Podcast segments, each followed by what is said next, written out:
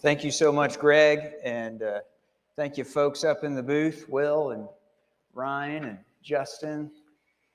Good people out here. So, if you have a Bible, you can turn to the Gospel of John, chapter 10. John is the fourth book in the New Testament.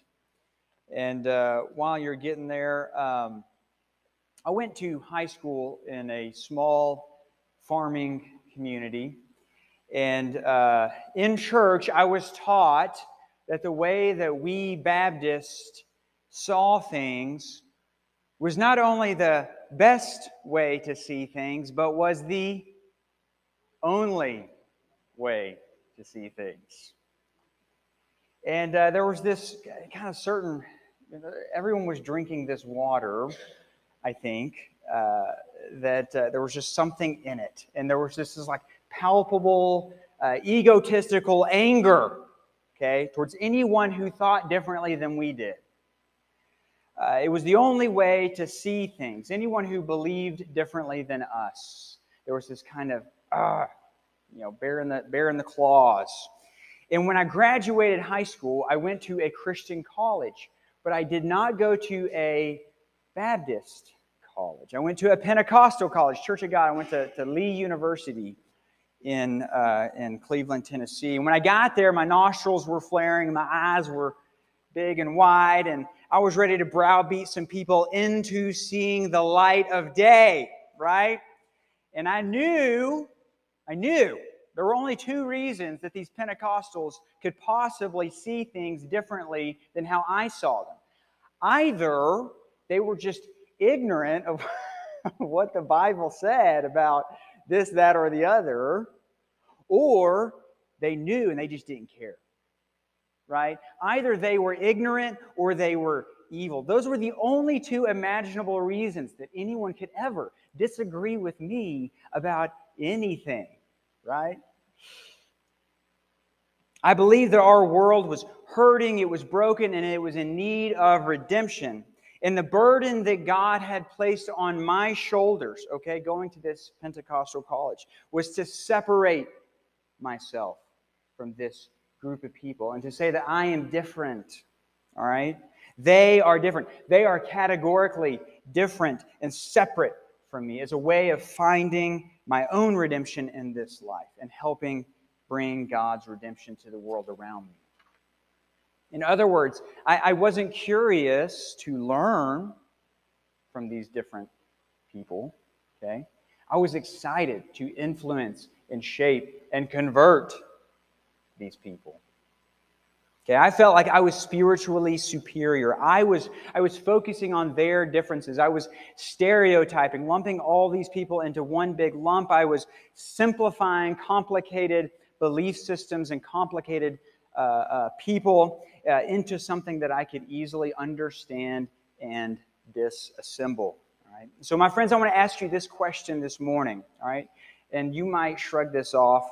Uh, it was some no, I don't do that kind of thing. But my question for you this morning is this: Do you separate yourself from others?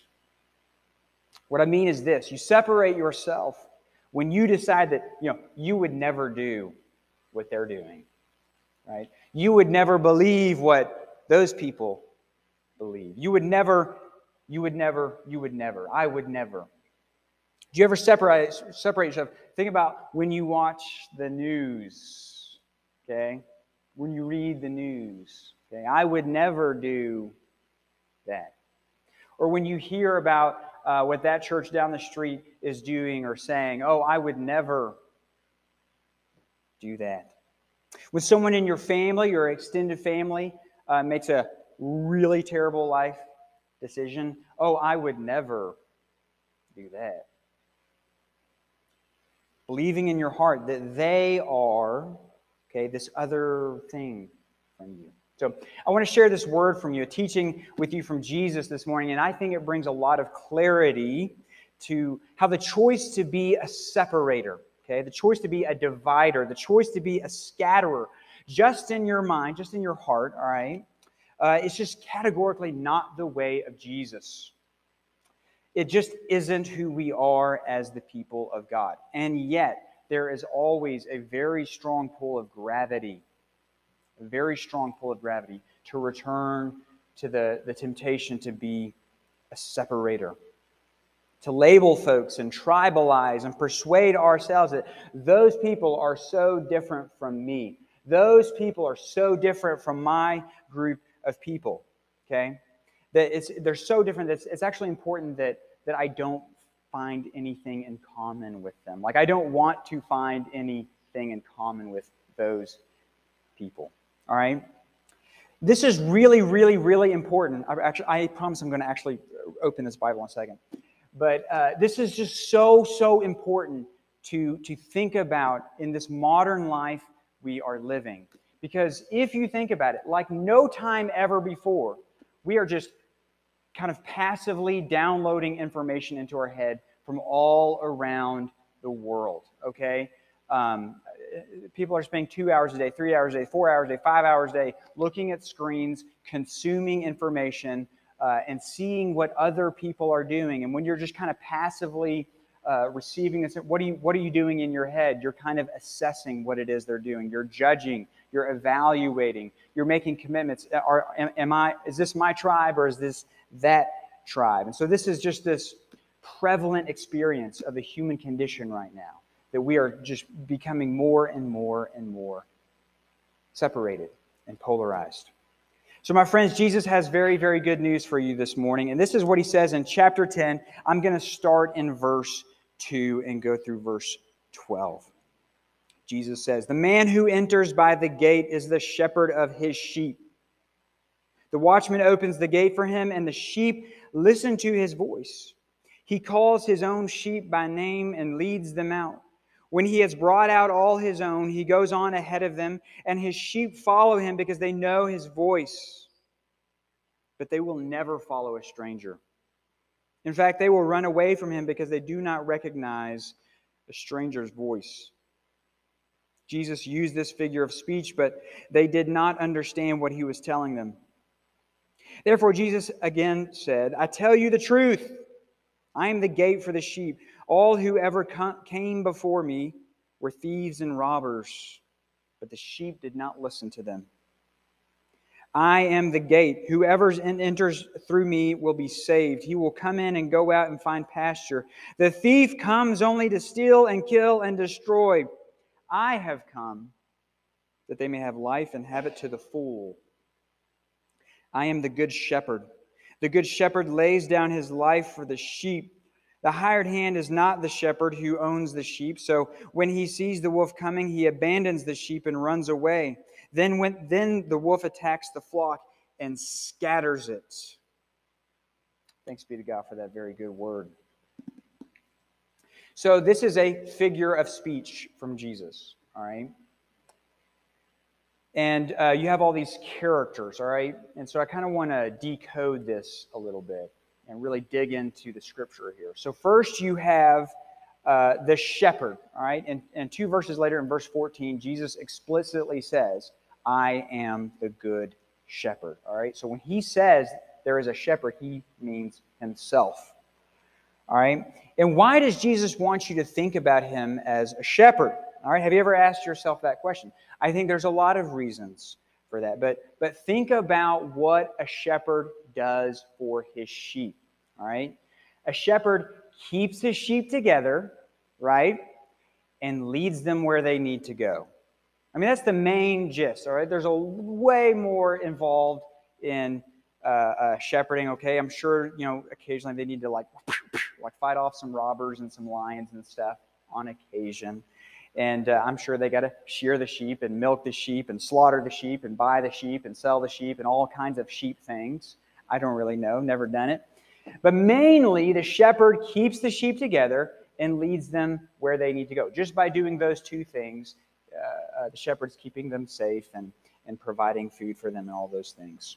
And Jesus is the shepherd. And so, th- so this is what Jesus is saying about himself to you today, my friends. Jesus brings us closer together and he leads us where we need to go.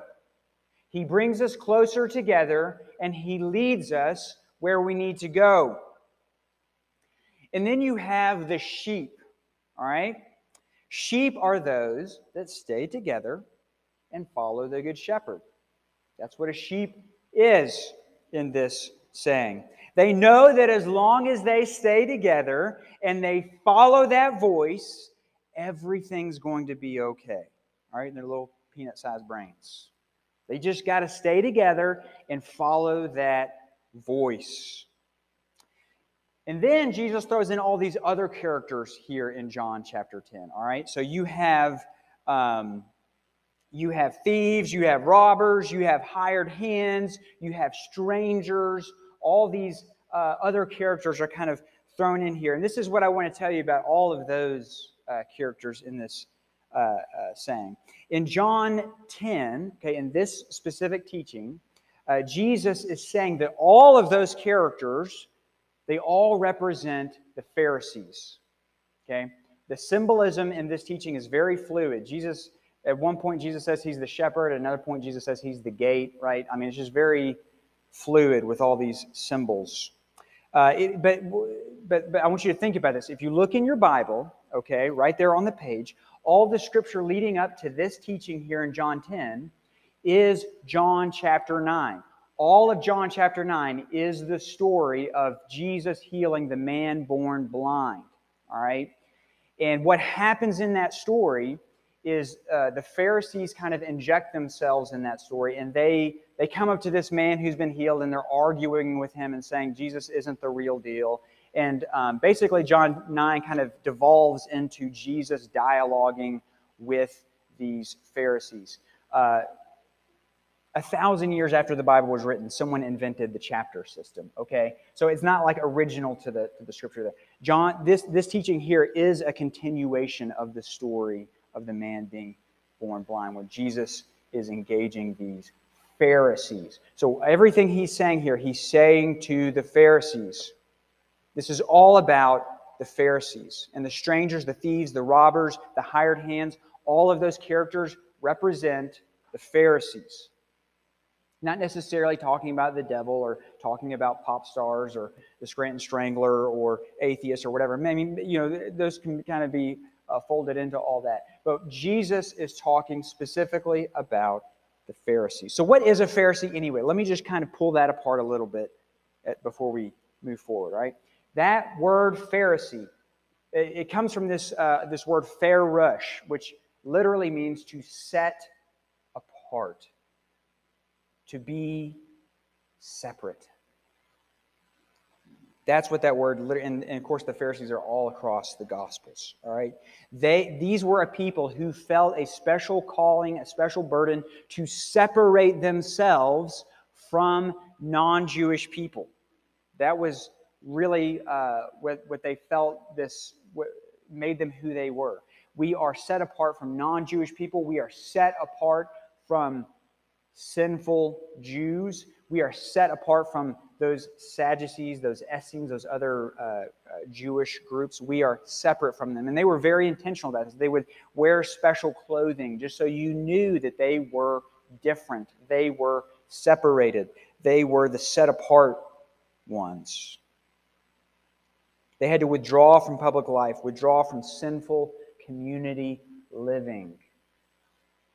The way of the, the Pharisee was this, it was this kind of arrogant religious isolationism from their neighbor and their community. Sin for them was understood to be something that infected you, all right? And you had to withdraw from it, se- separate yourself from it. You had to separate yourself from sinners and from sin so that you can be this sort of emblem of virtue before God. And, and maybe if enough people separated themselves from those prostitutes and those tax collectors and, and whatnot, God would finally bring redemption to Israel. Pharisees believed that sinners and non Jewish people were categorically different from them, that a special burden had been placed upon their shoulders to help all those poor, ignorant, evil sinners around them. Pharisees were intent on assuring people that they were different. And Jesus says that his sheep will never follow their voice. That in fact, they will run away from the stranger. They will run away from the thief, the robber, the hired hand, the Pharisee, the separator. Jesus says that his sheep will never follow them. They'll never follow the voice of the one who is dividing and separating and telling you that those people who disagree with us, those people who have a different lifestyle than us, those people who are supposedly somehow fundamentally different than us, telling that you telling you that you have to separate yourself from those people if you want to bring God's redemption to the world around you. And Jesus says his sheep will never follow that voice. They will never become a part of that story. The shepherd keeps his sheep together, and he leads them where they need to go. The New Testament is very clear about something, uh, or the Bible is, is very clear about something. You have to understand this, okay?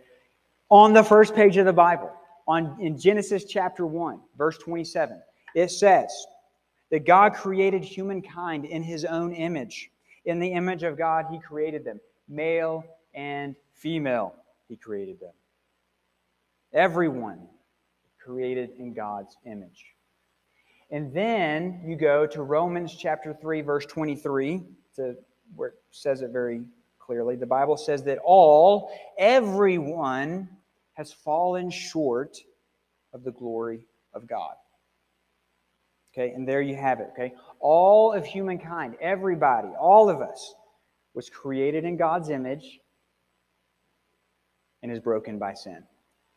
All of us. We're not that much different at the bottom of things. We're all created in God's image, but fall short of God's glory. And you're not better or worse than anybody else in this world. You're not smarter you're not dumber. You're not better. You're not worse. You don't have it all figured out. They don't have it all figured out. You're making mistakes. They're making mistakes. We're just in this big human flock together. And that is just like the fundamental anthropology of Christian theology, to give you, to say it with big words, with $10 words. All right? Made in God's image, broken by sin. But the emphasis actually is on everybody, all of us. Everybody is made in God's image and broken by sin. Those who follow Jesus, who surrender their whole life to Jesus, they get it. That is the voice that they are following, the voice that says that you were created with love and brilliance, and in your freedom, you got off course and you missed the mark. But in Jesus, you can still find still waters and green pastures. Jesus brings us closer together and leads us where we need to go. But what Jesus is saying, that the one who separates and divides is the thief come to kill us. The voice that tells you that you are different from your neighbor or different from the people you disagree with, or, or you're different from the people with your uh, different lifestyles or belief systems or political parties or whatever it is, the one who separates and divides is the thief come to kill us. And Jesus brings us closer together, and he leads us where we need to go. Everyone is made in God's image and broken by sin. Any voice that says that people are not made in God's image or suggest that they're a little bit less made in God's image. Any voice that says that those people are broken by sin more than me, more than us, that's the voice of the thief. What Jesus is saying is that the thief is not someone who stands on the wrong side of some kind of social issue debate. All right? The thief is not someone who doesn't believe in God or is a murderer or terrorist. Now, those are not super important things, okay? But the thief, the thief is the one who's going to, to really kill and destroy, okay? The thief is the Pharisee. The thief is the separator, the divider, the isolator. Okay? If you look at the worst criminal out there through the lens of the gospel, what you see is this they're not much different than me. And if my circumstances had been just a little bit different in life, That could have been me. That could have been me.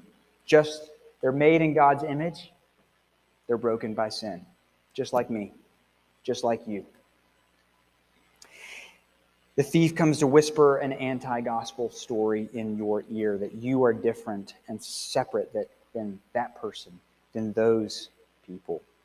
In verse 10, the Good Shepherd says that the thief comes to steal and to kill and to destroy, that a fragmented, isolated, separated, polarized life, a life that is comfortable with the anti gospel message of separating brother from brother and sister from sister, that is a life of death. That is a life that is no life at all. It's a dead life. The Good Shepherd says that I have come to give you life and, and, and give it to the full, that a resurrected life is a life that is connected and close to diverse people.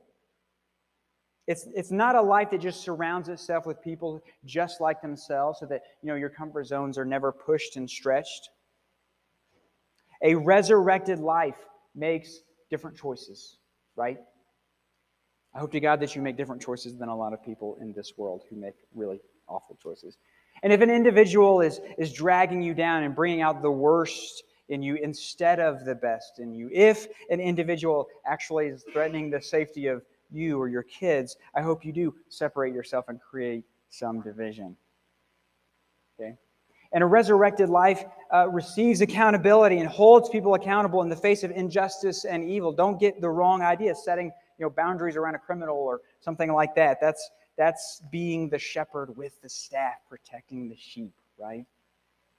But a resurrected life is a life that is close to diverse people and follows Jesus. It's a life that chooses to focus on the image of God in your enemies, in the people who are different from you, the people who make you angry, and you speak forth that goodness and you let the image of God draw you closer. And it's a life that remembers your own sinfulness and brokenness when you see other people making awful life choices. That you actually allow that mutual sense of brokenness and confusion to bring you closer instead of letting someone else's sin be a wedge between you. A resurrected life is a life that is close to diverse people and follows Jesus. I'm so grateful that the Good Shepherd whacked me really, really hard in the head when I was in college all those many years ago now. It taught me to begin to appreciate difference, the differences around me. Open myself up to what I could learn from them, okay? Instead of how to defend myself and, and like conquer people, okay? And I'm still working on that to this day. I still hear whispers from the thief who's coming to kill me okay, to, to, to polarize me, to separate myself, to fragment, to become a judge. But I ended up getting a killer bargain out of the deal by opening myself up to those Pentecostal people at Lee. Turned out one of them was super duper cute. She ended up marrying me. Uh, so I did convert her. So that's a good thing. But that's a perfect example of what can happen when we refuse to listen to the voice of the thief the one, the voice of the stranger who's trying to separate us. We actually discover a resurrected life, life to the full, when we push back against the division and we embrace and enjoy the people the thief is trying to separate us from. And so, all I want you to do this week is this I just want you to remember who the thief is. Just remember who the thief is the thief who comes to steal and to kill and to destroy you. The thief is the voice that is trying to separate you from people who are different and pull you away from Jesus. That is the voice the thief. That's it. That's who the stranger is, the hired hand is, the robber is. It's the voice that is separating you from people who are different and pulling you away from Jesus. Let's pray together, my friends loving and generous Jesus, our good shepherd who leads us beside still waters, who leads us beside mountain streams in places of peace within. We love you so much. Our life would be so different without you, Jesus. And we're so grateful to know you and to know your voice and to follow it in this wilderness that we call life. Lord, draw us closer to you so that we can hear your voice more clearly, more intimately every single day. Give attention to our hearts when the thief comes to whisper in our ears, to pull us away from others, to drill us down into polarization and isolation and separation and judgment and anger. Lord, draw us closer to one another and closer to you. It's in Jesus' name we pray. Amen. My friends, this morning I want to invite you, if you have never confessed that Jesus Christ is the Lord, the Savior, the teacher of your life, to stand up and make that confession. If you are not an active member of a congregation, we invite you to join the good people at this beloved community here on the corner of Preston and South Main. I'll be standing down front as we sing together.